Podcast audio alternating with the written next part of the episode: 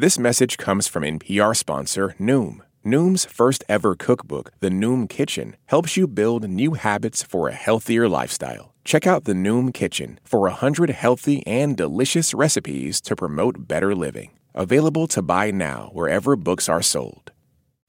Live from NPR News in Washington, I'm Jack Speer. The polls are mostly closing at this hour in Michigan, a key swing state that is holding its presidential primaries today.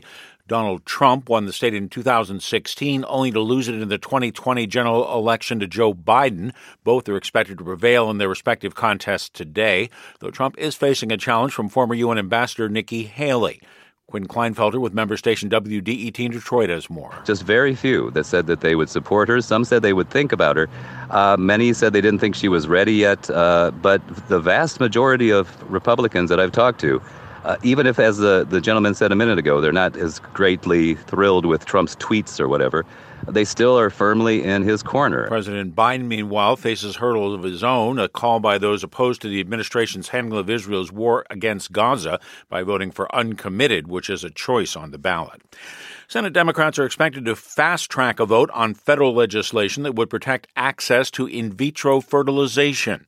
NPR's Windsor Johnston reports the bill introduced by Senator Tammy Duckworth comes just days after the Alabama Supreme Court ruled that frozen embryos can be used in IVF, or I, frozen embryos used in IVF can be considered unborn children under state law. Senator Duckworth tells NPR that the ruling in Alabama lays the foundation for basically outlawing anything that involves the destruction of a fertilized egg. This is not just about one state and one Republican state politician who wants to try to cover his butt on this. This is about the fact that Republicans across the nation have for decades now worked as hard as they can to give rights to a fertilized egg that are far greater than a living, breathing human being. Many Republicans in the House are facing criticism for pushing legislation that defines life as beginning at conception while supporting IVF in the wake of the Alabama ruling.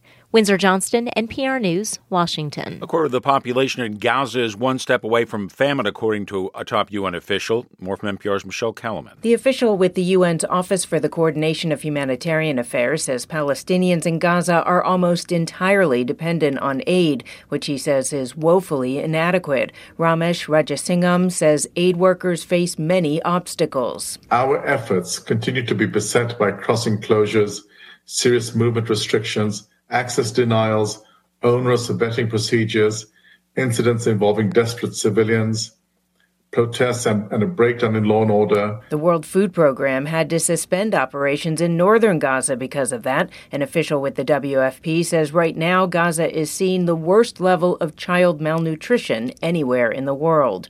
Michelle Kelemen, NPR News, the State Department. On Wall Street, the Dow is down 96 points. This is NPR. The government has indicated it is not enthusiastic about a merger between two of the country's biggest grocery store chains.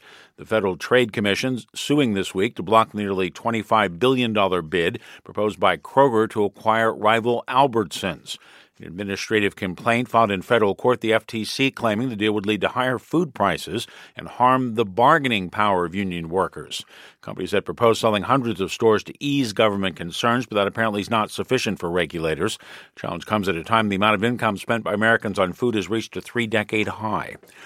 Macy's says it's closing 150 stores over the next three years. The department store chain wants to reshape its footprint across American malls and shift its image to be more upscale. NPR's Lena Selyuk reports. Macy's says its plan is to close 50 stores this year and another 100 by 2026. The company calls them underproductive. They account for a quarter of the square footage, but less than a tenth of sales. At the same time, Macy's is expanding its higher end chains, Bloomingdale's and Bluemercury, which is a beauty retailer. The plan is to open or renovate dozens of them. Plus, the company wants to add more Macy's stores in a small format. They're more profitable and don't depend on the traditional indoor mall. All this is part of a do or die revival plan under the brand new CEO. He's currently battling activist investors. They tried unsuccessfully to buy out Macy's to take it private and are now trying to gain control of its board of directors. Alina Selyuk, NPR News. Crude oil futures prices closed higher today. Oil up a dollar and 29 cents a barrel to settle at 78.87 a barrel. I'm Jack Speer, NPR News in Washington. Support for NPR and the following message come from Saatva. Saatva luxury mattresses are every bit as elegant as the most expensive brands, but because they're sold online, they're about half the price. Visit SAATVA.com slash NPR and save an additional $200.